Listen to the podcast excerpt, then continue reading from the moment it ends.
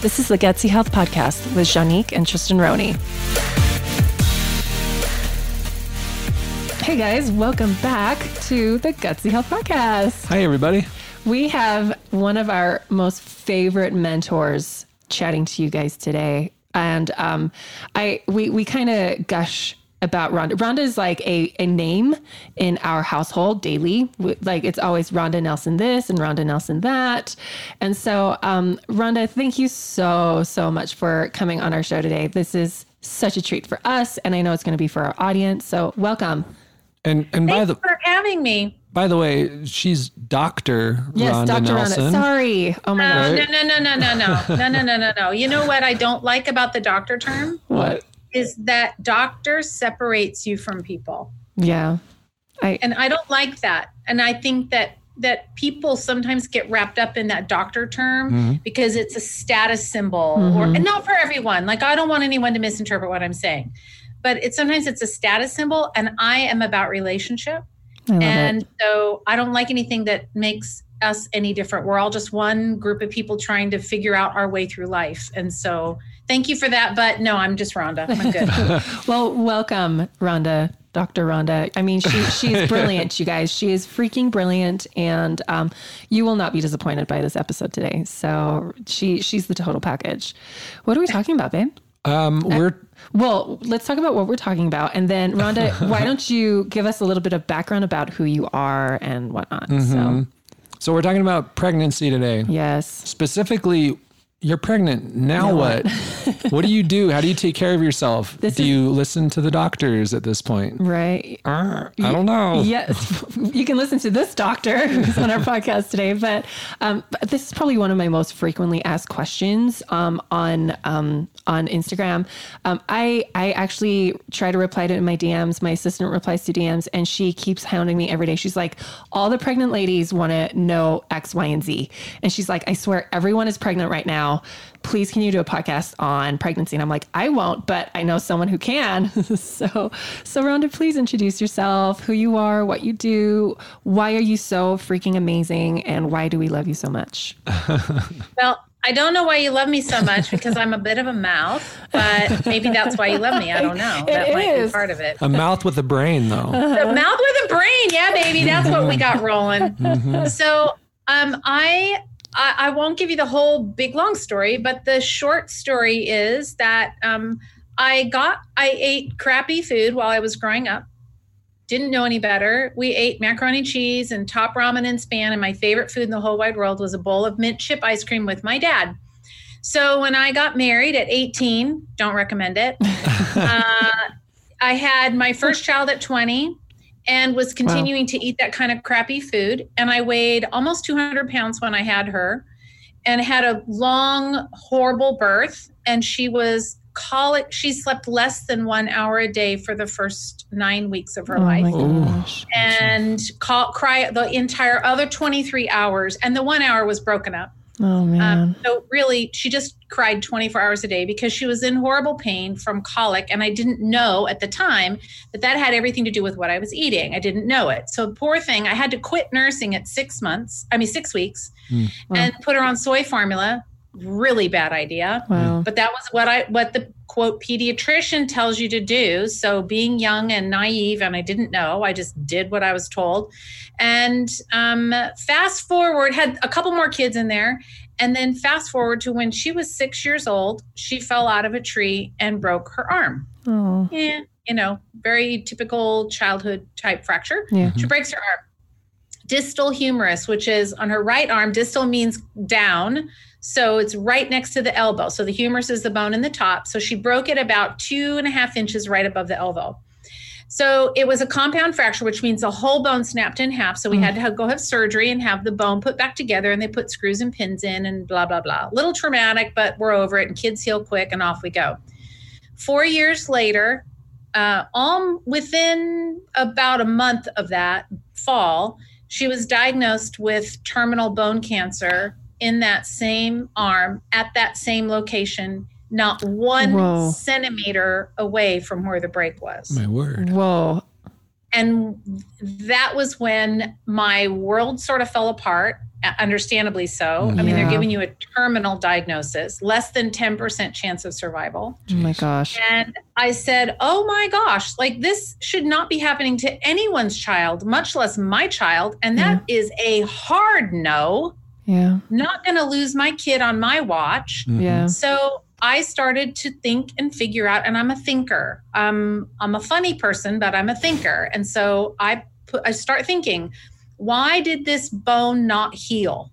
hmm She broke the arm. Why did it not heal? And that was really the point where I became very passionate about helping mothers and children change their diet and change the way that they not only they live their lives but the way they grow their babies Yeah. because i'm i'm menopausal now like my oldest daughter she lived by the way that's a whole Amazing. nother Oh, story That's awesome. Uh, I, Amazing. like that's an like that's an extra, but I'm very thankful about that. Yeah. But she they said she'd never have children, she would never drive a car, she would never live, you know, past 15, whatever. She's 38, she has four kids and a thriving online business. Like Amazing. diagnosis doesn't mean anything. Don't ever believe what they tell you. Ama- Ever. Amen. Amen. Amen. Ever. Don't ever put that label on you. And I'm going to soapbox for a second here. Is that all right? Please Bring do. it. Let's do it. Okay.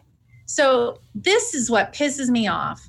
So you go to the doctor and they say, oh, well, you only have X number of days to live, or oh, you have this diagnosis, or oh, you have PCOS, or whatever. And then what we do, because we don't know what to do with that information, then we start telling everybody. Mhm. Yeah. And then it becomes our identity. And Yep. then we walk around with a card hanging over our back that says, Oh, I have terminal cancer. I have terminal cancer. I only have two years to live. I only have one year to live.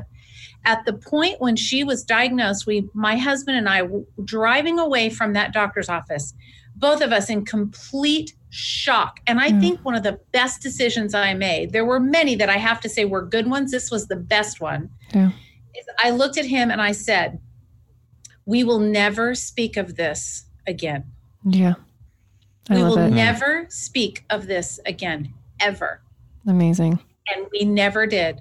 We didn't tell our family, we didn't tell our friends, and we didn't tell her. Wow. Yeah. Wow. And You didn't even she tell didn't her. know she did not know that they gave her a terminal diagnosis with a less Amazing. than 10% chance of survival. Amazing. I said, we will not speak of it because I did not want the words to have that kind of power and energy over her life. And, and they do. No. Those those words have such power and energy. I always say much. I always say where thoughts go, energy flows. And so what you believe, um, it, like it, it manifests, right? Totally. And totally. and Well, so and how many clients do we have that like that's their introduction to themselves is Mm-hmm. I'm so and so. Here's my diagnosis. yeah, Here's how I identify myself to Right. the world. right, Right. And it, how do you shake something when it's so deeply embedded in your core? totally, absolutely. I think it's a hard thing because it becomes sometimes it's our identity, hmm but but you just have to make the choice that you're not going to say that. So like when we're because we're supposed to be talking I'm sorry, a soapbox, but we're supposed to be talking about like pregnancy. You know, if you are someone who has not been able to get pregnant, watch what you say Yeah, because your body hears it. right. And so when you Mhm. keep saying I can't get pregnant, I can't get pregnant, or I'm pregnant but I've lost, fi- I've had five other miscarriages. Yeah, Stop, Yeah. stop, stop, stop. Let's give the body a chance to do what it needs to do by harnessing the power of a good thought and good energy and Mhm. positive words, Yeah. or and not and just banning those negative words. Don't tell people. right, Just keep it to yourself and right. then let's grow a baby. Let's Thanks. grow a good, healthy baby. So that's why sh my daughter got cancer was because I basically ate crap and she didn't have the resources that she needed in her body to heal that fracture. Yeah, And so as the fracture was starting to heal, it just couldn't heal. right. It didn't heal properly. And so that's what happened. And I don't I don't beat myself up for that. Like I'm very open and transparent about Yeah. that. My kids know. Mom's like my sis my daughter's like, "Well, mom, oh well, it just is my normal. Mhm. I have a weird arm. That's just the way it is." I go, "Yeah, you do." yeah, it is we what go. it is. Just our normal. I did not know this story, by the way. So You didn't? No, this is the first time hearing it. So I knew it. I had no idea. It took me com- by complete surprise. So, So this this is kind of a tangent also, but I'm I'm curious about how you avoided falling into that trap of Mm-hmm. self blame. You know, that's a really good question. And I think no one really wants, oops, sorry. I don't Yeah. think anybody really wants to ask that question because I think they're afraid of the answer. Mm-hmm. But I, you know, thank you for asking. So Yeah. there were probably, there was, once I realized that, there was a couple of weeks where it was hard, was just Mhm. really hard. Yeah. When you see your child bald and crying and saying, I don't Mhm. want to go back to the doctor. She used to say, I don't want to go to sleep the night before Mm. chemo because she said, Mm. I don't want to have to wake up. Yeah. I mean, I could tell you stories that would we'd we'd all just be bawling, and it's just horrible. Yeah. But I just had where I finally got was that I I never did it. It was never intentional. Right. And I couldn't blame anyone else. Like I couldn't blame my parents. I could say, well, they taught me how to eat macaroni and cheese. Mhm. Well, I'm the one that chose to put it in my pie hole, Right. Mhm. right? I'm the Yeah. one that chose to put it in my mouth. So I can't blame anyone else. I just said, well, it is what it is. And all I can do is make a change moving forward. Right. Right. And so that was where I just decided. But I guess, again, that's the power of the words. Right. I just decided I wasn't going to let that own me because I knew it would dictate and run the rest of my life. And I wasn't Mhm. going to be a better person. I was only going to be a worse person yeah. by believing that I had almost killed my child. Yeah. So I said, okay, well, it's it is what it is, Mhm. and off we go. Let's fix it now. And when you know better, you do better. I tell my Yeah, followers that all the time. exactly. Like th- exactly there's no ways you could have known. No. So I, I didn't know, but that's why I'm so passionate about talking about like what you eat before pregnancy Yes. because I can't change the next generation. yeah. This womb is long closed up, baby. This is menopause central over here. So I, I can't have any more kids. But if I could, if if I could go back, I would have probably had ten Mm-hmm. because I would have wanted a do over. Mm-hmm. Wow. Like I, I would have wanted to do a do over. Not that I wanted to ditch my first three kids, but you know, I wanted to like make more babies so that I could go, hey, I'm going to reverse this trend. You know, I want to like feed my body and have really strong babies. And so that was that was really what I've spent a lot of time is working with mamas and babies because I love pregnancy fertility because it's an opportunity for you to create a baby that's healthier than you. Mm. And and I, And I, I love love that. that. Thank All right. you. So so that brings us to what we're talking about today, which is you're pregnant and you may be one of those women who was living off of Fritos and Mac and cheese. mac and cheese and McDonald's. Uh-huh. And now you're pregnant and you're going, "Oh crap, what have I done?" Oh, crap. Mhm. So first piece of advice, let go, right? Mm-hmm. It's in the past. Let- What's done is Yep. done. it's done it's done that's right i got a panicked phone call from someone one time someone very close to me and sent me a text message in the, early in the morning like eight o'clock in the morning and she said 911 t- call me now Ooh. Mm-hmm. i was like oh my gosh what like who ran over who something really bad happened mm-hmm. and i called her and she said Oh my gosh, I just I just took a pregnancy test. Oh my gosh, and I'm pregnant and I don't know what to do. And oh my gosh, and I was out drinking the last two weekends. no. And oh my gosh, what am I gonna do? What am I gonna do? I said, um, nothing except don't drink anymore. Right. right. like you're done.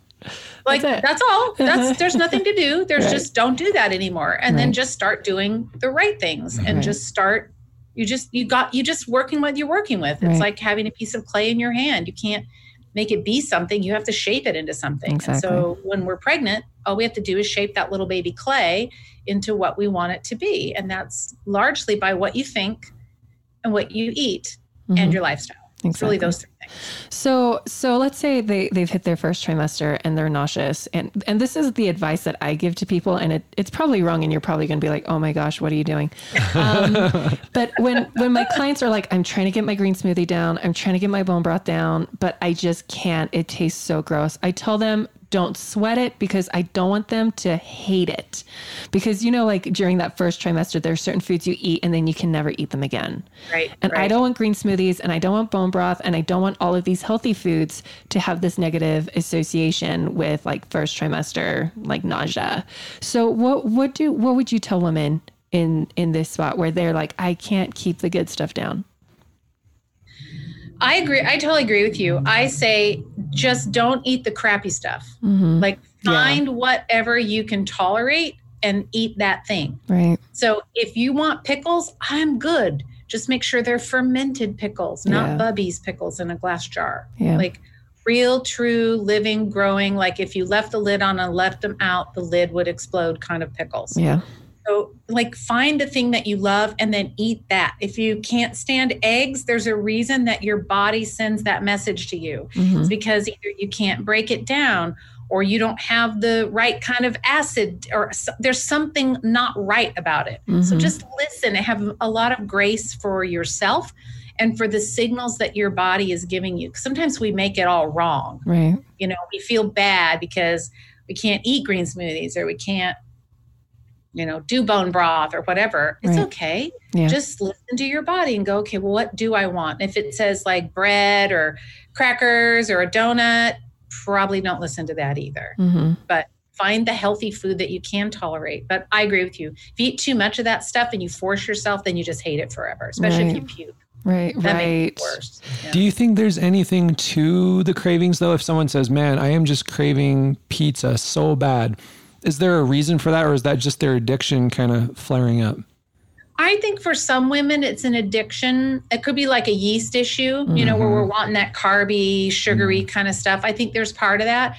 But the other part is, I think that the body starts early on giving you signals about the nutrients that it needs. Mhm. For instance, like women that crave chocolate Mm. during um, their menstrual cycle, you know, they'll say, oh my gosh, like, or at ovulation or when they first start, chocolate's actually is surprisingly pretty high in iron. hmm Mm.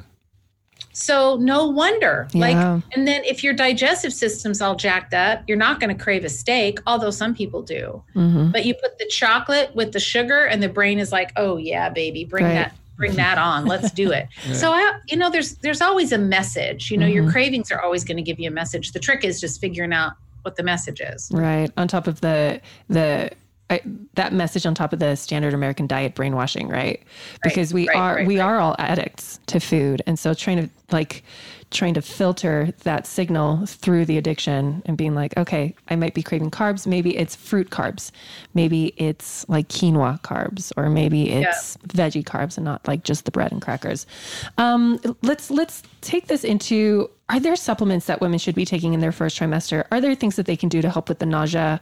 Um, what what can they take? Well, I am a little picky when it comes to supplements. As are and I think you guys are too, I know. And the reason that I'm super picky about that is because I am uh, really against the recommendations that the, you know, conventional medicine is providing, i.e., it's okay. They just recommend that you go take a prenatal vitamin that you could buy at like GNC or the grocery store or maybe even Walgreens. Like, let's just find maybe it's 99 cents in the discount thing. Let's just do that. Right, How about we just try that one on? right, Like, that's not going to feed a toad. That's not Mhm. going to help anyone. yeah, And then they'll always tell you, oh, make sure you're getting folic acid. right. Okay. Mhm. So let's talk about that. If we just take folic acid and say, uh, well, first of all, how many people do you know? You too. How many people do you know that have had a baby born with as a result with a birth defect as a result of folic acid Me. deficiency? Satori, Okay. my daughter. So you know one person in Mhm. of the thousands of people that I have interacted with, doctors and patients, like tens of thousands.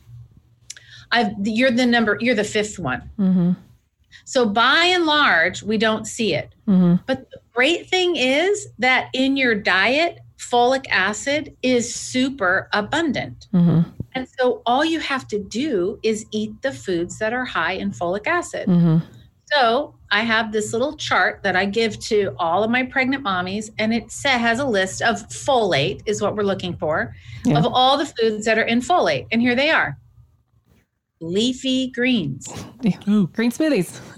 green smoothies. Yep. How about avocados? Yes. Mhm. Really high in folate. So is asparagus. So is Mhm. broccoli and Brussels sprouts, Mhm. beets, okra, cauliflower, red bell peppers, papayas, and oranges. Mhm. And those are all high in folate. Yeah. So if you just have those things in your diet, done. Check that one off the list. But my second thing is, is why is folic acid any more important than vitamin A Mhm. or than other fatty acids or vitamin C Right. or magnesium? I think we just isolate this one vitamin Right. and then we forget about all the rest of them, but it's all about doing all of them. So, supplement wise, cod liver oil is an absolute, every pregnant woman needs to be on cod liver oil. Yeah. All right. Thank you for bringing that up because one of the uh, complaints or, or fears I hear from pregnant women all the time is, but what if I get too much vitamin A? Isn't that, isn't Yeah. that toxic? Won't Oh, that good. hurt the okay. baby? Yeah, good. I'm so glad you brought that up. So, when they did the studies on vitamin A that now Dr. Google proudly espouses for everyone who looks, Mm-hmm. um, when they did the studies on vitamin A, what they did was they were using a synthetic vitamin A. Right. So think of a synthetic as like um, if you went to a if you had a 3D printer that could print a clone of you, Mm-hmm. And one is fake and one is real. One is made of paper, or like a wax museum is a better example, right? Right. You don't know is this the real Elvis or is this the wax museum Elvis? And they look identical Mm-hmm. difference is that if I shake Elvis, the real Elvis, if I shake his hand, his hand is going to grip my hand and Yeah. it's going to be a real human to human touch. I know the difference. Mhm. When I go to shake the fake hand, Nothing. Nothing, no Mhm. response. The arm breaks so- off. Synthetic nutrients are like the fake. They Mhm. are the fake in the body. They look like vitamin B or vitamin A or whatever. So when Mhm. they did these studies in the pharmaceutical and the you know research arm of what they do when they set these studies up, they don't typically use food. They're going to use the synthetics because the belief is that a chemical acts in the body the same way as a food does, and it's simply not true. Yep. So when they did the research, the study on this, they had all these pregnant women in the study, and they had three different groups.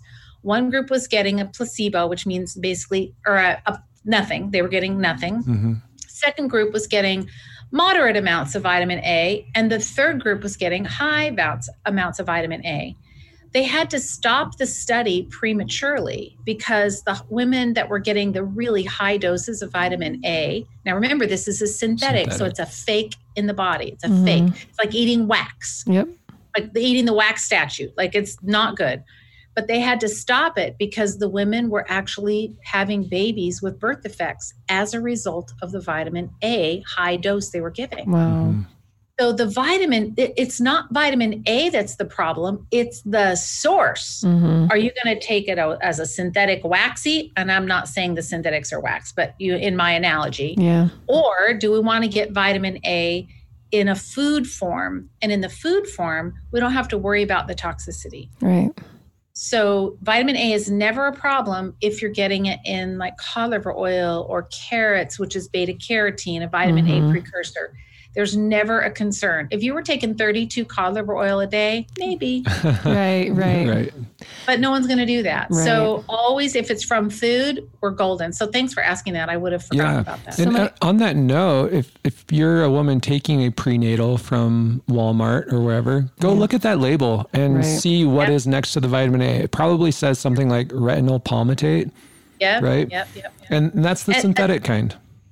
A key word to look for on those labels when you're like looking at a prenatal to know if it's a synthetic is um, to your point if it's a big long word Mhm. that's a synthetic a chemical word but you can't pronounce it or you often will see the word as Mm-hmm. Mm. anytime Yeah. you see the word as or if you see parentheses Mm-hmm.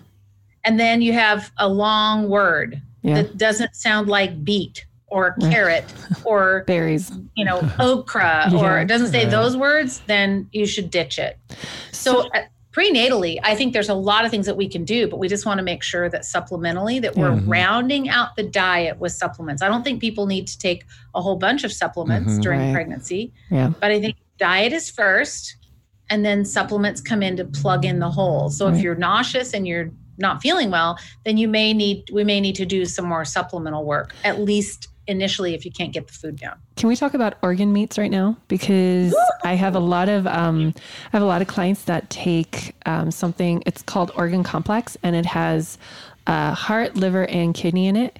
And they're all worried about taking this throughout their pregnancy. And we had someone else on our podcast. Her name was Autumn Smith, who owns this company called Paleovalley, which sells the organ complex. And she said she mentioned the exact same study that you were talking about, where it was high doses of synthetic vitamin A. And she said, but if you want to be safe, just take it during your second and third trimester. Mm-hmm. What are your thoughts about taking organ throughout pregnancy, first trimester, second, third? I would agree with the supplement wise. Like I I always like to go really I just like to be really careful in the first trimester and mm-hmm. just use food. Okay. That's just sort of my rule because and for two reasons. One, I think I think the body does better because adjusting to that pregnancy is difficult. Yeah. You know, women are nauseous and they're not sleeping and mm-hmm. they're, you know, and they're all jittery and excited and they don't feel good and they're fatigued and they got kids and they're tired. And so I just like to be really gentle and kind during that first trimester and focus on food instead. Yeah. But during one of the foods that I like to have women eat though during the first trimester is a little bit of liver pate a mm-hmm. few times a week yeah. rather than taking it as like a desiccated or a dried type supplement, mm-hmm. but to get it in a food form because the liver pate, and I have a great recipe. I don't know if you guys have it or not. We if do. yeah, we, we have the recipe. You, we'll make sure we put that up with the show yeah. notes. Mm-hmm. And it's just, if you don't like, I hate liver pate. Like it makes me have like gag in my throat. It's gaggy. You're selling Until this I... really well, by the way. Good job. Huh? You're selling this really well, by the way. so I I don't like liver pate. It's like nasty. And and I had a friend who made me promise that I would try this recipe, and only because I love her will did I agree to do it. Mm-hmm. So I'm such a chicken. So I make the recipe, and then I said to my husband Rick, I said, okay, you try it first. And it looks like dog vomit when you're cooking it. Like it's got mushrooms and liver and onions and the smell and ah. There's pregnant women and right so, now already gagging. I know. wait, wait. So he said, he, said, oh, okay, I'll taste it. But I said, you don't count though because you like liver and onions. You are nasty. He said, well, I'll taste it. So he tastes it. I said, I'm watching him like, is he going to start gagging? And you know, what's going to happen? He goes, it's good. I said, What's it taste like? He said, Liver. I was like, Oh, you're killing me over here. Come on. So I, like a big chicken, I just take the end of the spoon and I dip it. I mean, it, I don't, you couldn't hardly see it on the end of the spoon. And I take a little taste and I thought, okay, I didn't die. It wasn't horrible. I take a little bit more. I take a little bit more. We ended up eating the whole bowl of that's the liver amazing. pate. That's all we ate for dinner. Wow. That's awesome. I got enough of liver for a year, probably that. all right. So I've got to confess, I've been sitting on this recipe for probably a year now. Mm-hmm you're not going to sit on I've, it anymore. I've, I've, heard this story before, and I'm always like, okay, I can do this. I can do this. It's really good. You, I promise you, I've never, ever, ever met anyone that says I don't like it. But I will say the recipe says chicken liver or duck liver. Do not do duck liver. Okay, it's too greasy. I don't even know where you'd find that, so that's not a problem. Yeah, chicken livers are organic. Chicken livers are everywhere. You can yeah. get them you can get them anywhere. Yeah. So not so beef liver it. though. Not really beef good. liver. It has to be chicken. So two chicken servings liver. of this okay. liver pate a week. How big is a serving? I know I'm going to get so many questions. How much okay. would you say is a serving? So I like to have like a couple ounces at minimum, which okay. isn't very much. That's like an eighth of a cup. Right. You know, it's very little. Yeah. So you don't need much, but I'm telling you're going to have a hard time staying away from it because okay. it's that good and it's full of fat. It's got butter in it. It has yeah. creme fraiche in it. Mm. It's got mm. shiitake mushrooms, mm. some dried vermouth. Oh my gosh, so good. Oh, that's, that's awesome. right. That's why I've never made it because I don't have a bunch of those ingredients. Just go. it's worth the trip. Just make a day okay. trip out of it. And get right. You'll really love them. And I will say this too. I sound like a commercial for this, but it's mm-hmm. so good for pregnant mamas. So yeah. that's why. But it freezes well. So oh, when you make perfect. the batch, I use the little white ramekins, you know, little white ones, mm-hmm. and I just fill those up. And that's like for me, that's a serving. Mm-hmm. And I just cover the surface with saran wrap. Perfect. You know, so that it doesn't get any kind of like moisture burn. Yeah. Mm-hmm. And then I cover the whole thing with some foil and I stick it in the freezer. And then I just take them out and thaw them as I want to eat them. That's awesome. So, yeah. so it's a power food for pregnancy. So you don't need much. I would say for a I would I would say not more than a quarter cup. Okay. And women that are feeling nauseous on their prenatal, would you say they can come off their prenatal for the first trimester until the nausea is done and then go back on it for the second and third? Well, if they're taking a synthetic, I would say Yeah. just throw it away. Totally. hmm You know, find one that's made from food because you probably won't feel nauseous. And if you take supplements and they do make you feel nauseous, then just look, think about like, you know, you guys will help your clients that are that are pregnant. Think about like what those nutrients are that you need. So Mhm. I, I'll tell you, my I make sure that they have enough folate. Hmm We want to make sure we get in enough B12, and that's where we're going to get that from like the liver and Mhm. eggs and cheese and salmon and just Mhm. basically animal products. Mhm. And then lots of B6. So again, meat and eggs and beans and salmon, and then choline, meat and eggs and beans and salmon, and then emerging. betaine, which is from beets, Mm-hmm. and then just Okay. like a really good healthy diet. I just I'm I'm just not always a big fan of supplementing, yeah. Especially during the first trimester. Like just eat the foods that you know, and if you like beets, then just eat a crap ton of them during the first trimester because obviously that's what your body wants. You're gonna die. you're craving them, Yeah, you're gonna die. But when we were in the military, I was pregnant with Satori, and um, part of the program of being pregnant in the military is getting these like weekly updates, and like, like did you know, you know, from from the hospital, the military hospital, and and one of the quizzes was when you're pregnant, uh, it matters what you eat. And the answer was like, it doesn't matter what you eat, just get in whatever you want because you're going to be nauseous. And I remember reading that and I didn't know everything that I knew today. And I was like, why are they teaching women this? Like, this is blasphemous. It absolutely matters because they were more worried about people being nauseous than they were about the nutrition. And there is this ridiculous notion in the medical field that I think is changing as doctors Yeah. are waking up, but they, they're like, nutrition doesn't matter. It doesn't matter. But Like, the it doesn't matter ironic thing, the ironic thing is that that same hospital had what was like a fifty percent C-section rate for their births. It, it was it was really high. It was it, it was like I think between thirty three to forty percent. it was insanely high, Mm-hmm. and primarily because there was so much diabetes It- going on. exactly. Yeah. Yep, So- because they're eating so much crappy food all the time. So how can Yeah. they say that food doesn't matter when they're literally seeing the effects of bad food I- choices?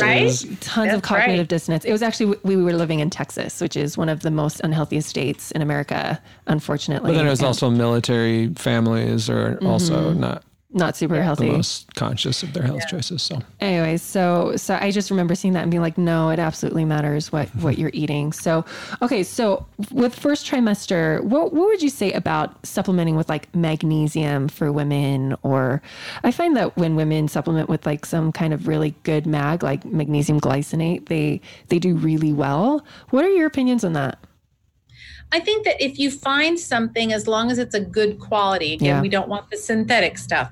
yeah We want a good quality. If you find something that you do well with or feel well with, mm-hmm. that's pretty much an indicator that there was a deficiency and your body goes, oh, finally, water. yeah yeah Finally, I'm getting what I need that Yeah. I've been trying to tell you, and you're not listening. yep And now you're listening. Yep. So if there's that thing that you just eat, it's like the cravings are kind of the same Mhm. thing.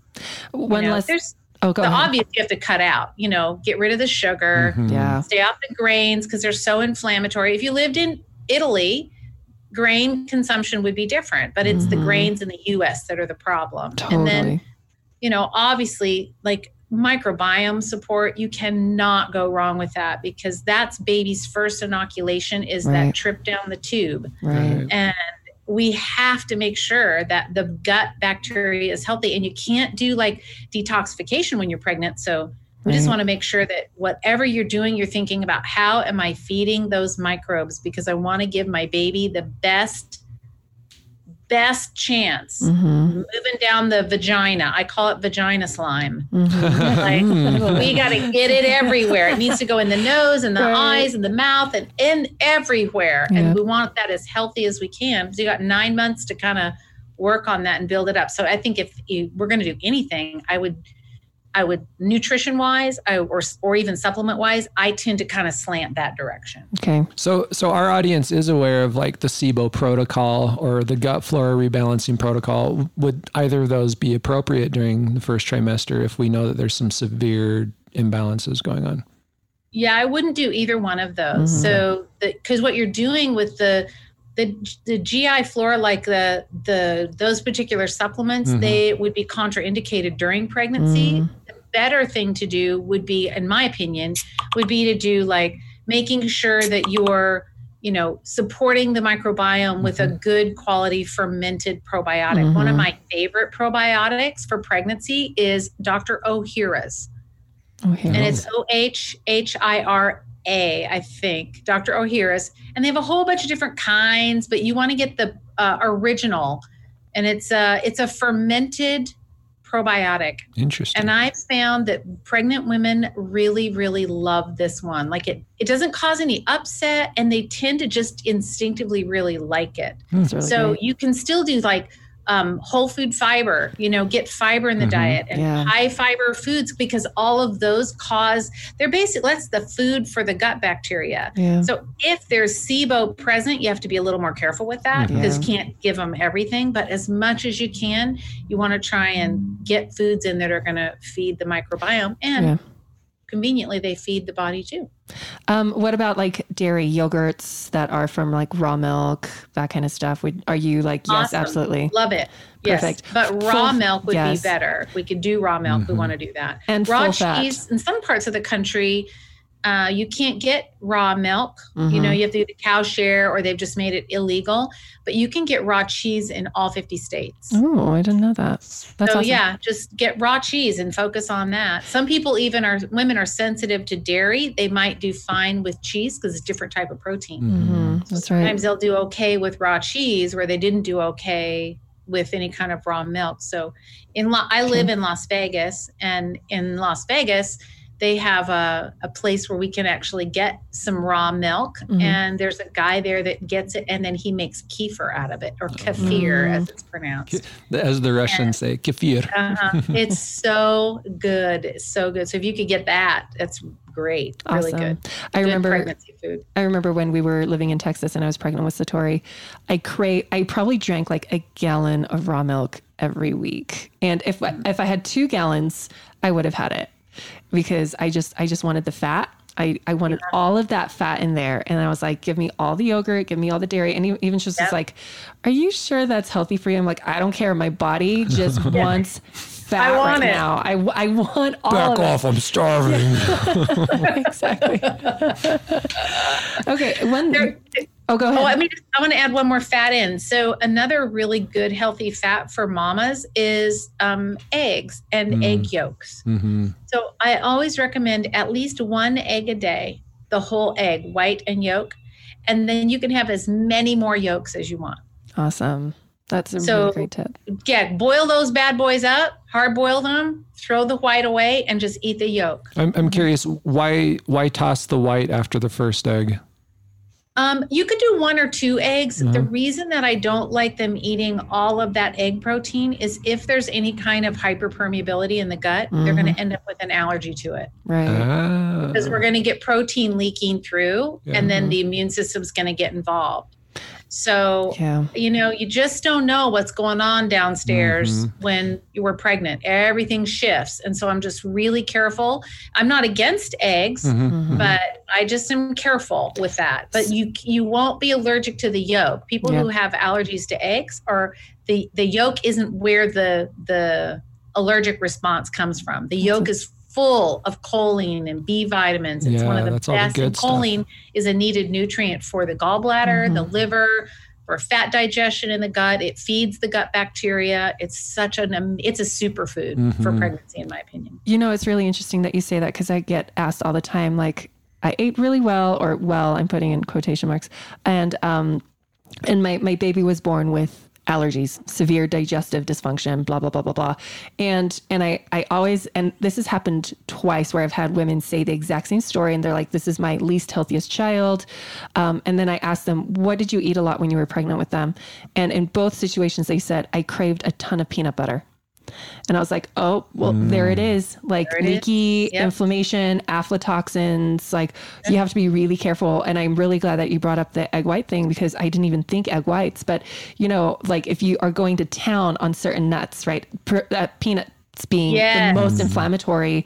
What other foods should people be mindful of that could create leaky gut? I mean, it's so different for each individual, right? Because we each have our own sensitivities and our own gut biome that can handle certain things. But like you said, wheat is one of my big ones. Not good dairy, peanuts. Um, you added the egg whites. What else would you put on that list? Corn, Well, corn would be on the list. sugar. Um, anything that made you feel before you got pregnant, anything that made you feel bloated or you Mhm. just didn't, you just would eat it and you go, hmm, Yeah. mm, something not right about that. Yeah. Uh-uh. And you don't have to know whether it's an allergy or not an allergy. Like that part doesn't matter. Mhm. Mhm. You just listen to the clues that your body's giving you. yeah. And if you do have foods that you aren't sure about, then I recommend that you do them in a four or five day rotation. Mm, So let's say you're not sure about eggs. Like, I don't know, eggs might be bothering me. Okay, great. Have one egg and then pay attention to how you feel for f- the next four days. mhm. And then on the fifth day, eat another egg again. Yeah. And then chart down and write down how you feel for the next four days. Yeah. The reason that you give that space is because it takes about four days for the immune response to settle down. If there's an immune quote, I'll say allergic reaction, but it could just be an, a sensitivity. But Right. the immune system is like, oh, I don't know about that. I don't think I like that. Yeah. It takes four days for that to calm down and get back to a kind of a baseline. Yeah. So, and you can have delayed reactions. You could eat an egg on a Monday and you won't get bloated until Wednesday Yeah. Hmm. you're going to be like, well, I don't know. I ate egg on Monday. It can't be egg, but you can Mhm. have within four days. So if you think you might be sensitive, then just space those foods out. You can still have them, hmm but you may just need to let your immune system kind of calm down. Kind of gets mad like a mad dog, Yeah. Barking and growling and everything. It just needs four days to settle itself out, and then you can start again. Totally. And, and that's not just specific to pregnant women, right? That's everybody. hmm That would be everyone. So, Same thing. And it, it does have to do with the whole leaky gut conversation. You know, you mm-hmm. just get those little junctions between the cells just open up and stuff starts to leak through. It's like, yeah. you know, you just it just leaks. And when it leaks through, it, it engages those foods, proteins engage with the bloodstream, the, the immune cells in the bloodstream. And the bloodstream's like, what the heck are you doing in here? You're not supposed to be here. Mhm. And just Mhm. sends out an APB to ev- everywhere in the whole body and goes, hey, bad guy, got in through the gate, the moat, and past the guards. What happened? Yeah. Mhm. Go Yeah. get him. And if you see him, uh, go kill him. Yeah. So every time you eat that same food that the immune system thinks got past the guard and the gate and the moat, hmm then it's going to go start shooting. Yeah. Okay. W- one last thing I want to add for women in their first trimester, and actually second, third, and when you're uh, lactating and you have your baby, superior minerals. I have gotten so much amazing feedback from women taking pregnant women taking or anyone taking the superior minerals but the the feedback i get from the most are pregnant women where they're like i'm not waking up in the middle of the night to pee several times. I am sleeping really well. I am less nauseous. I have more energy. And then i just got a message actually the last time i mentioned the superior i got a message saying my milk was drying up and i started taking superior and within 24 hours it came gushing back. And so I want to give people that visual of, you know, when you are pregnant, uh, like first your body is a brick house, right? Or hopefully it's a brick house. Maybe you've been repairing it with sticks and straw. And so therefore it's a little bit compromised. But when you're pregnant, you are growing your own tiny brick house and it has to right. get the bricks from your house, right? So as it's, as you are literally leaching your minerals and your vitamins and your amino acids and your fatty acids to this tiny human being, the cutest little parasite on the face of the planet. you know, like like you you're you're you're being leached, right? Like you are being sucked dry. So put those minerals back in. Put like eat the healthy food. It really does matter. Put your bricks back in because your bricks are being taken up from you to give to this tiny human. And so make sure that you're getting your superior minerals, you're getting your your pate, you're getting all of your leafy greens, your avocados, your beets and everything that Ron has been talking about because you have to put you have to keep restoring from what baby is taking. Because when baby comes out of your body, let's say you haven't been restoring, guess what? Everything is going to come crumbling down.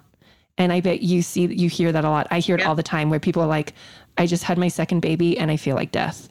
Or I, as soon as I had my baby, I was full blown Hashimoto's, or as soon as this, I got this. And and I, I want people to realize that's the same pattern, the same, and maybe you can correct me if I'm wrong, with postpartum depression. I had my baby and I got hit hard with postpartum depression. It's like because there was a, an imbalance, right? Yes, like your brain right. isn't getting the right minerals anymore, the right like neurotransmitters. Like it's because you are depleted. And so it's it's manifesting as postpartum depression, or it's manifesting as Hashimoto's, or it's manifesting as some other autoimmune disease.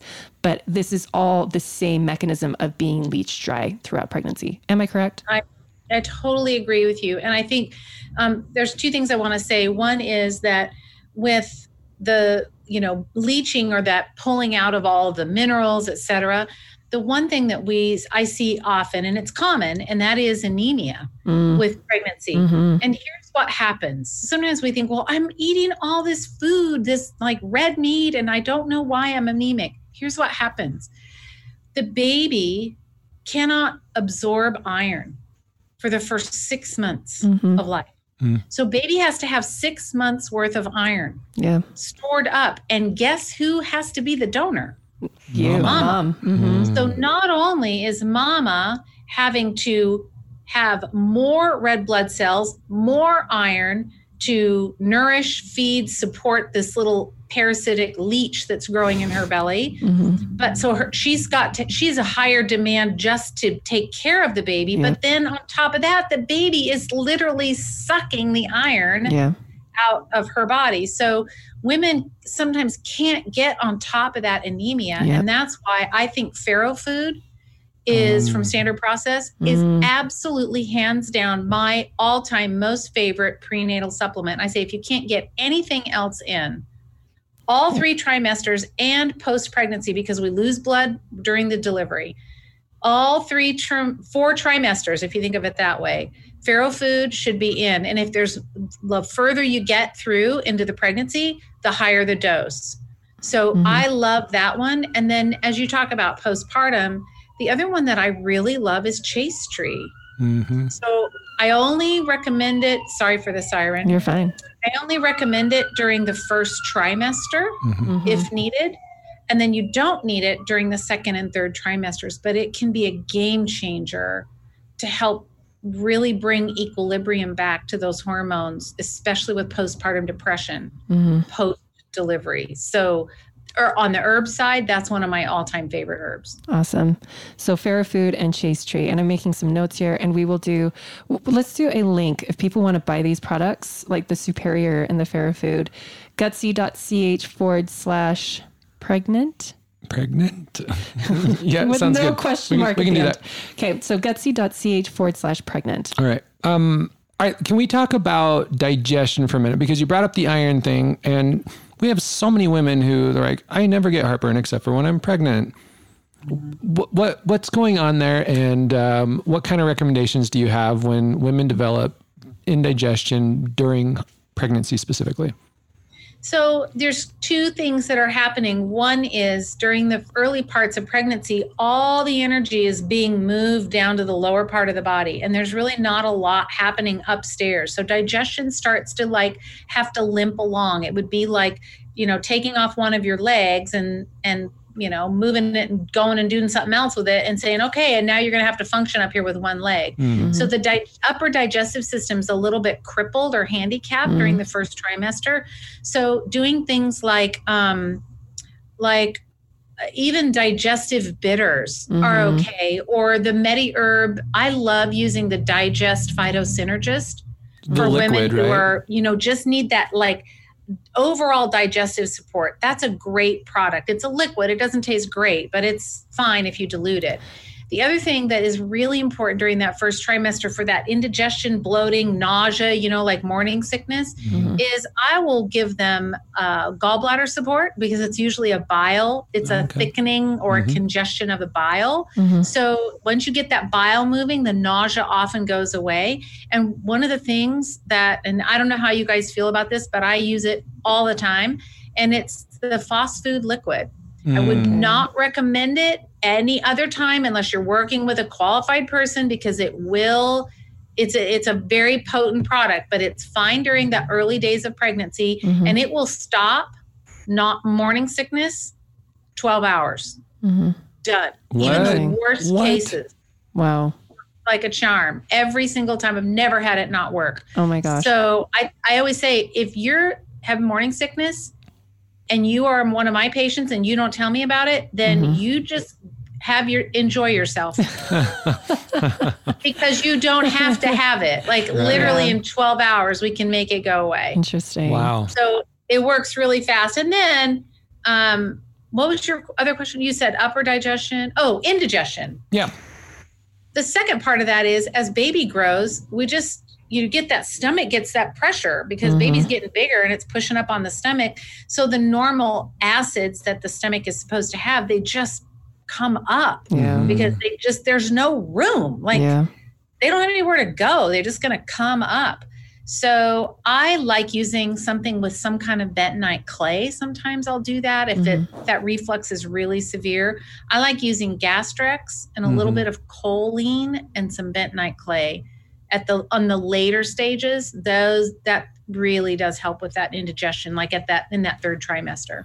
Is there a brand of bentonite clay that you recommend? No, I try and find one that's pretty good. You know, um, it's hard to find because they're all irradiated now. Right. Like all the bentonite clays are irradiated to make sure there's no little micro bugs. But Mm. you know, the bugs are what help our gut bacteria. So I don't think that that's any. It's like using antibacterial soap, which is a Right. no. So Right. I, I think you're going to be good with any kind of Okay. you know bentonite clay. Awesome. Okay, so I think we've nailed first trimester. Um, what about second and third? What is really important? I mean, we I mean, we've covered the basis, right? The food, the supplementation, you know, all these things. Is there anything people should really be focusing in on during the second and third trimester that we haven't already discussed? Well, I don't. You know, I, I'm going to give you my list of like my pregnancy power foods. Mhm. So here's my list. So cod liver oil, we already talked about that. Mhm. So I recommend doing it in a gel cap rather than a liquid because otherwise it is gnarly if you have to Mhm. drink it. Yeah. Um, raw cheese, about five to six ounces a day. Mm-hmm. I love that. Just make sure it's raw. Um, Organic Valley is one of my favorites. And you can get that raw like everywhere. everywhere, Mhm. everywhere, right? So raw milk or and or cheese, but raw milk's not available everywhere. So cheese Mhm. is great. Two to four ounces of that fresh liver. Again, that's just like in that pate. So just a couple ounces of pate, a couple times a week. You don't want to do it every day. Right. And then we talked about eggs and then butter. Um, Butter Mm. again is another superfood. If you can get raw butter, Yeah. great. If not, then at least try and get organic butter. Yeah. So raw butter, I like to say get four tablespoons of butter a day. That's a half a cube. Yeah. Nice. It's a lot of stinking butter. But guess what has a lot of butter in it? What? Liver pate. Oh, there you go. so There you good. Okay. That's awesome. Um, two to four servings of fresh fish a week. mm-hmm. Try and get non-farmed fish. So, you know, avoid unless you know that you can get fresh caught shrimp. I just was on a shrimping boat for the first time in my life Mm. and went shrimping. It was so fun and the shrimp were so good. indescribably good. they were so good. So So different jealous. than what you would eat in the store. So, you know, like uh, tilapia is farmed, the cod is farmed, um, shrimp farmed. So Mhm. avoid those, but Mhm. truly try and get the best, you know, fresh caught fish if you can. hmm Um, beef, pork, or lamb. So again, there's your red meat, and you may need to take some. You know, I don't know what you guys recommend, but I might use like like digestive bitters I talked about, Yeah. or maybe some like Zypan or Enzycore is you know, one of my betaine faves. or something, right? Just Mhm. to kind of help break that meat down. Because again, you know, digestion can be compromised a Yeah. bit. And then coconut oil is another one. Mm. Just get good coconut oil, do a couple tablespoons a day, fermented foods, bone broth, veggies, and then salt. Um, Mhm. Celtic sea salt, I think, is so important. And even in addition to the minerals, just having salt on your food and the Celtic sea salt, you don't have to worry about it with hypertension or anything like that. In fact, it can help with eclampsia, the Mhm. risk for eclampsia later in pregnancy. There you go. So often women that are salt deficient have a higher risk of eclampsia. Okay. Perfect. Uh, quick question. I'm backtracking a little bit, but you mentioned the digestive phytosynergist. What about the digest forte? Is that okay during pregnancy? No, that one's a no because it's got wormwood in it. Mm, all right. and wormwood's contraindicated during pregnancy. I wish there was a tablet. So they used to have the it the digest just as a tablet, and then Mhm. they enhanced it and it added more bitter power to it, and they added wormwood, Mm, and that is what makes it contraindicated during Gotcha. pregnancy. I feel so like so the pregnant liquid women, instead The then for liquid. those. Yeah. Mhm. I feel like pregnant women would hate that anyways because I can't even get my non-pregnant people to take it and enjoy it. So that's probably Sometimes the you have to just find the liquid that you think works well with it. Like Yeah. I don't know. I'm I probably am really a bad person to ask because I can I, I will jump up and down and make ugly face and probably make some noise, maybe cuss. I don't know if it tastes really bad. But I just am so used to taking them now that I just go, eh, yeah, whatever. Right. right. Yeah, just Exactly. dilute them. Just dilute it. And if you've ever thrown back a shot, do not take shots while you're pregnant. Yeah, yeah. You get one of the little medicine cups and just put the dose in the bottom, fill the little medicine cup up like you would fill up. It's less than a shot glass. Mhm. And you just throw that bad boy back and chase it with some water. Kaboom. There you go. Done. Chase it with some water and some Celtic sea salt. You're good to go. That's it. And it's over. Little that program's pregnancy over. margaritas. I love that. So Yeah. So, uh, can we talk? I, I'm. What is? Uh, I can't even think of it anymore. When women get tested positive for Group B strep. Yes. Is there anything that they can do about that? Because I get asked that all the time, and I'm like, I'm sorry, you have to talk to your doctor or talk to a midwife. But is there anything that they can do about that? Because I just feel like it's really bad timing because we all have that, don't we? And I feel like it just moves around and then they just got tested at the wrong time. What, what can women do for that? So, group B strep is often we see it in the last trimester, and it's often it's a normal commensal part of our gut bacteria. Right. So, pregnant women. Now we're going to get real candid here. So, pregnant women when they poop, they often larger pregnant women when you're big and fat, you can't reach. Mm-hmm. So sometimes hygiene, we don't have bidets, generally speaking, in this country. So sometimes hygiene starts to become compromised during the day until mm-hmm. you take your shower the next day. But what happens is that commensal bacteria, it's very, very normal. Like it's Yeah. very normal. What happens is it can, because it's in the neighborhood, right? Mhm. And so it can wick up and get into the, vagi- the vaginal canal. It, it mixes with the microbes. That's one thing that can happen. The second thing is, is because it's a commensal bacteria, the vaginal microbiome is a mirror of the intestinal microbiome. Mhm. Okay, they're mirror of each other. Yeah. So when you have that vaginal micro, when you have dysbiosis in the small intestine, you're guess what? Yeah. You're going to have dysbiosis in the vaginal canal. Yeah. And that dysbiosis, when there's a loss of good, beneficial, like the good guys in there, Mhm. then it gives group B an opportunity to overgrow. Right. So, what I like to do is we just basically need to change the pH of the vaginal canal. Mhm. That's all. Yeah. And so we're going to change the ecology of the vaginal canal. So I use like lactic acid, acid wa- lactic acid yeast wafers. Mhm. I have them crush them and mix them with a little bit of coconut oil and use that as a suppository. That helps. Mm. Coconut oil by itself will Wow. help. And then lots of fermented foods. And I even have women that will use a probiotic vaginally. Mhm. And they'll just like either open the capsule and mix it in with a little bit of coconut oil, put it in the freezer so that it makes it hard. You know, you can actually insert it Yeah. but that will change that. There is no clinical evidence to show that antibiotics with group B strep are beneficial, but they will scare you Yeah. and say you have to do them. And I will tell you a story. When my daughter, the my oldest daughter, the one that had cancer, Mhm. She was pregnant with her second baby and she was in Denver and I was in California at the time. So she called and she goes, Mom, I think I'm in labor. And I said, Great, I'm on the next flight out. Well, I missed the birth by about two hours, Mhm. but I get there. She had a home birth, everything was great. So the midwife did a blood draw, they sent it in, and they said, Oh, she's got group B strep. So she has to go into the hospital.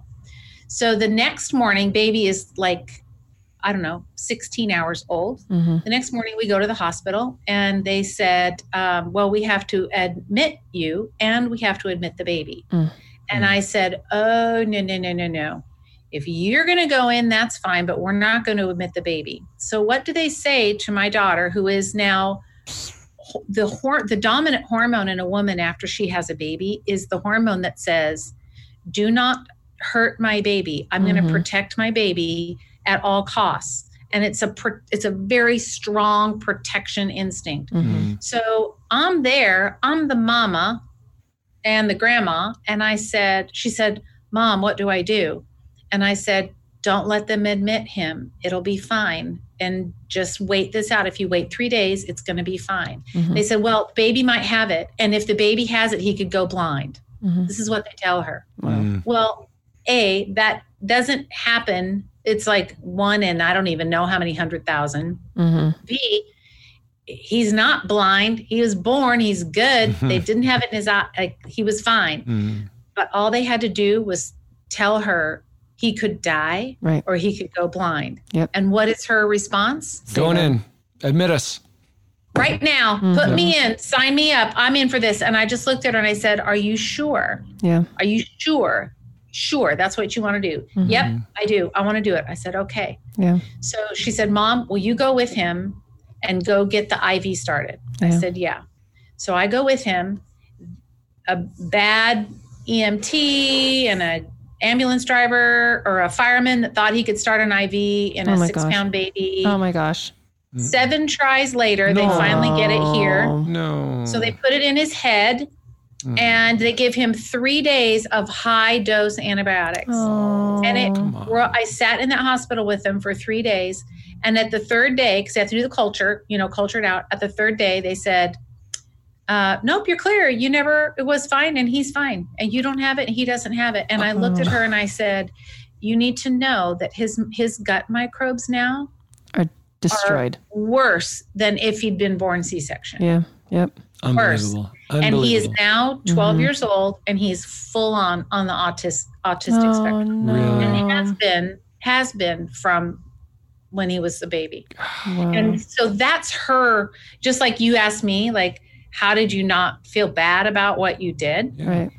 it's the stuff we don't know Right. and that's why like listening to these kinds of podcasts and educating Mhm. yourself and not putting yourself in situations where you're going to get bad advice you know Mhm. go seek Yeah. the right advice that feels right for you because she said mom if i had to do it over again i wish i could have done it differently but i said honey you can't you couldn't have done it differently Right. Yeah.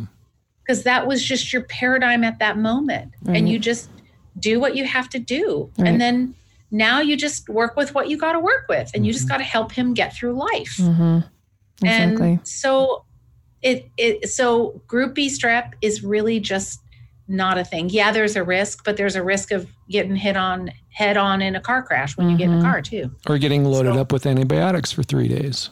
Thank you. Right. So it's it's there's a, you just have to for every person has to make that determination. right. What where's that balance? What Right. what am I what risk am I worth taking? Mhm. But it's so important to go in and be educated about it. So absolutely. Group B strep, in my opinion, it is not worth a course of antibiotics for a baby right. or mom. Not worth it. Fix the vaginal microbiome, fix the gut microbiome, lots of fermented foods for a week or 10 days Mhm. before you go into delivery, and you'll be fine. So uh, people need to understand their rights here because let's say they get tested positive for Group B. Like, when do they start testing? Two months prior? One month prior? Do you know? No, it's a month to, to two weeks prior. They'll start Okay. testing like before baby's born, right before. So if they get tested positive at like the four week mark, four weeks prior to delivery, um, can they can they ask for more testing right before delivery and be like, can you test me for Group B? And if I test negative, then I don't want the antibiotics. You can always say no. Oh, you can. Yeah. I Sure. didn't. I mean, I did not know that. I thought yeah, you had to. can always say no. You just say no, thank you. But the here's Yeah. the problem. It's just like what happened with my daughter. When you say to me, and and fear is often a tactic that's used. And Yes. I, I don't mean to say that it's all the time a bad thing, but sometimes we are fear is just used. It's just Mhm. it's just human. It's just what sometimes happens, Mhm. sadly. But but from a medical perspective, there is a risk. Right. But remember that medicine sees the cases where it happens. And so they're going to come at it from a perspective that Right. says, oh my gosh, we have to prevent this from happening to everyone. So Mhm. better to use high dose antibiotics on everyone. Right. So we never see it happen. Right. But And- you and always, on don't the have other to side, see- we're looking and going, we need to remodel the body. How do Mm-hmm. we, how do we, how do we protect the body Right. so that we don't have to do that? Yeah. and you'll have, be less likely to have any kind of a bacterial overgrowth when that gut microbiome is really healthy in the Mm. beginning, like even before you get Yeah. pregnant. Yep. Well, That's the time. well, Mm-hmm. and having healthy gut biome also means less chance of thrush. Totally. And Yep. so I've And postpartum depression, Mhm. there's a link there. Yeah. Yep. Colicky babies. Yep. Babies that have allergies, like gut health, it's it's kind of the it's kind of stems it all stems from there. What's really interesting is with my first pregnancy, Tennyson, um, I ate a lot of sugar because I was a sugar addict. I was like a classic sugar addict. And he was super colicky and he got thrush and I got the thrush infection in my boob and all that. With Satori, none of that. Like not not even a sign of like clogged ducts or thrush, not a thing with her. And it's because my nutrition was like so on par with her. And that's when I got over like my sugar addiction. And and you can see with Tennyson, if he eats inflammatory foods, like his brain is on fire. But with Satori, she's pretty I mean, she's feisty whenever she wants to be. It's not because of her environment. So Right. so I, I feel like we've nailed first, second, third, basically, because the we, we covered a lot of stuff in the in the first. Is there any parting wisdom on fourth trimester and what mom should be doing, what she should be eating, what she should be taking? So in traditional cultures after for you know thousands of years in traditional cultures after a woman in fact during the pregnancy and after the pregnancy the woman didn't have to do anything Yeah. and she just basically was tre- treated like royalty like all of her meals were brought to her she only she got the sacred food of the culture and that might be like fish eggs or organ meats or Mhm. you know some kind of fat like she was treated very very very specially because the tribe knew that in order for their tribe to thrive and you know be able to carry on Yeah. And defend themselves they had to have healthy offspring so um, as much as possible i say take advantage of everyone that wants to bring you food Yeah. if you have meals brought in make sure you're very clear about what you're okay with you know Mhm. what you want in your house don't let them bring you lasagna from costco Right. like you know or you know whatever deep fried fish wings or Mhm. whatever you got some crazy thing Yeah. so make sure that your food is really really good and make sure that you're resting. And if you can if you got a parent or grandparent or someone that could come and help you at minimum for the first two weeks you really need to be down. Yeah. because then we end up running risk of mastitis. Mastitis mm-hmm. is most common when mothers overdo it Mhm. they just do too much and that's your sign like hey whoa time out you need to slow the bus down you're doing Right. too much you need to rest and rest and rest baby sleeps a lot mama needs to sleep a lot Yeah.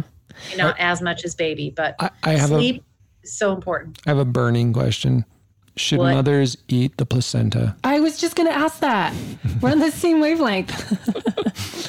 the placenta encapsulation. Like, what do you think of that? So i love it Because and I don't know I don't know how your audience feels, but I am a big fan.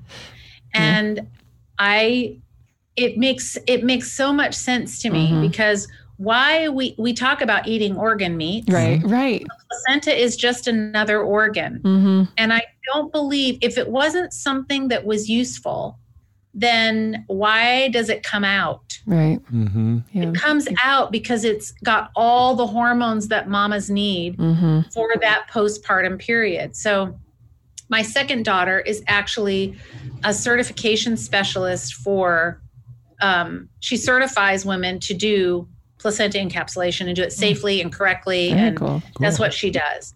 And so, I, I've seen the placentas that come through that she'll pick up at the hospital, and some of them are gnarly. I mean, gnarly looking. You're thinking, oh, and I look at them and I think that baby's going to have problem. Mm, Wow. Problems. Interesting. You can Interesting. see the health of the baby in the placenta, and there are some that she says, "I won't. I can't. I can't. I can't do this one. It's just not even healthy. Yeah, Wow. And amazing. you aren't going to be healthy if you eat this organ. Oh no. But That's the amazing. postpartum depression is pretty much gone with placenta encapsulation, Mm-hmm. but you do need to make sure that you get that done by someone who has been certified. Yeah. Mm. I've seen and heard some horror stories about moms that are like, "Oh, yeah, I'll just take it and dry it in my dehydrator." And there's No. there's yeah, a little That's bit more to it than that. But I'm a big fan of it. So if you can do the placenta encapsulation, I highly recommend it. Awesome. And there's some um, specialists that will actually make a tincture. Mm. So it takes two weeks though, but they'll put a tiny little bit of the placenta in a bottle with alcohol and then um, shake it every, you know, couple, three times a day. And the, Interesting. the placenta encapsulation specialist will do that. And then they strain out the placenta and it's in alcohol. So it's fine even if it was in there, Mhm. but they'll take it out. And that, right, that has a huge effect Amazing. on mood, emotions, recovery, healing. Yeah. Yeah.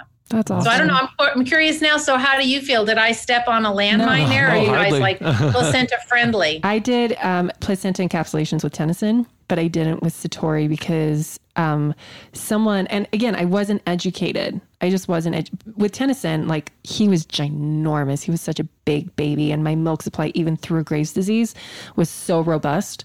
And I think it was from the placenta encapsulations. With Satori, my milk, I, I didn't get engorged with my milk, but like, and she's also very tiny, and she's, but she was born tiny. She's been tiny, you know, and so I wonder if the placenta would have helped with that, but someone talked me out of it, and now I'm sad about that. But well, and she I- was I- born in a military hospital. she was born in a so military hospital there's- under tons of trauma. knows? Exactly. You know, antibiotics in her eyes. I was bu- like, uh, like horror stories about being bullied in the hospital and traumatized and all that jazz, right? And so, long story short, it like I now take organ. My kids take the Catalyn, so they're eating their own organs. You know, um, the Catalyn chewable, and that's you know uh, when you know better, you do better. And so Yeah. I can just do better by giving them the Catalyn chewables. And when she's older, she'll take the organ complex, or she'll take the the adult Catalyn, and you know we'll just go from there. Yeah. Yep, it's a it's it's an organ, and I think that it there's so much benefit. I was so bummed when a very notable, I won't mention the name, but someone that's everybody knows the name. Like there's not anybody in that alternative health or I want to take care of myself naturally world that doesn't know this name. And this person came out with an article that said placenta encapsulation is wrong and you should never do it and it's really Mhm. bad for you and it's dangerous and Interesting. I and I was so sad because I thought you don't realize the impact that you have on people, especially when Yep. you put out information. I thought, well, who paid you to write that? Right. Hmm. Right. Who bought you out? Right. Maybe not, but it, it just made me sad because it really is such a wonderful option for mamas to be able to take Yep. advantage of that. It's it's like God's gift to you. Yeah. After you have a baby, that little placenta is the gift that you have of the baby that you grew and the Mhm. life that you get to live. Right. Hmm. And a lot and of it's that, that placenta. It's a gift. and that placenta feeds the baby, and so Yes. if it's Yeah. food, it's literally food. So you can like feed yourself. You know Yeah. all the leftover nutrients. I have one more question. I know we are. This is just such. We're we're running out of t- out of time. I'm so sorry, but there's one thing that just peeves me off, and it's when people message message me. Not the people that message me, but it's the messages where they're like, "My doctor says I can't take this," and so things like turmeric and spirulina and all of these healthy foods. But then I've heard where doctors are like, "You have a headache? Go drink some diet soda."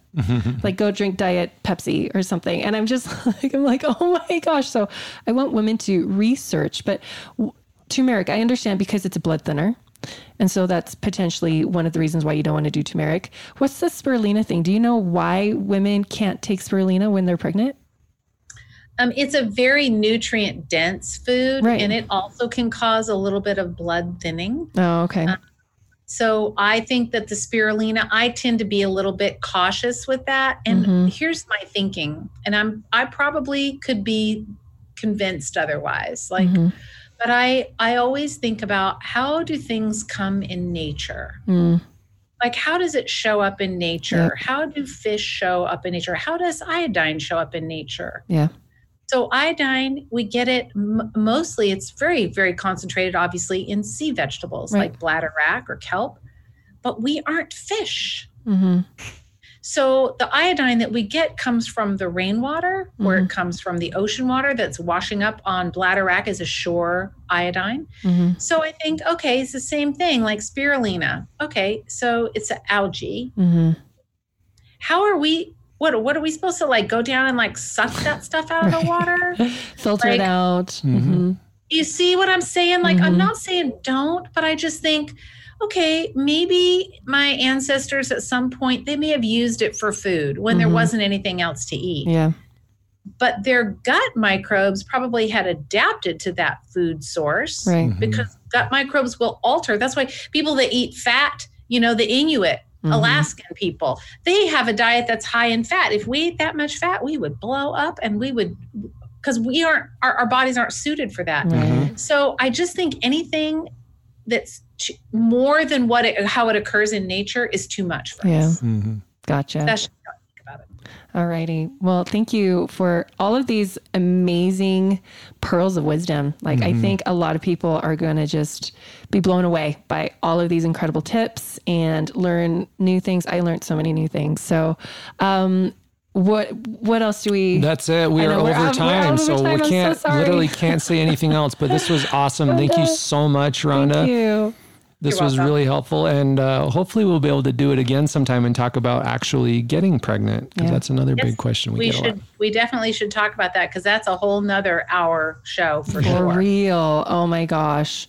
I, there's going to be so many soapboxes with that episode. I, I, Yeah, don't get me started. Don't get me started. Uh-huh. right? Or me. We'll have like lining up our soapboxes next to each other. It's like your turn, my turn, your turn, my turn, because there's That's just exactly right. so many systemic issues with women that are experiencing infertility right now. So thanks you guys for listening. Ronda, thank you. Dr. Ronda, thank you for your time. Welcome. and until next time, guys, please like, review, Share. su- share, subscribe, all of those wonderful things. You all are doing an amazing job. Thanks for listening. Until next time. Love you. Bye.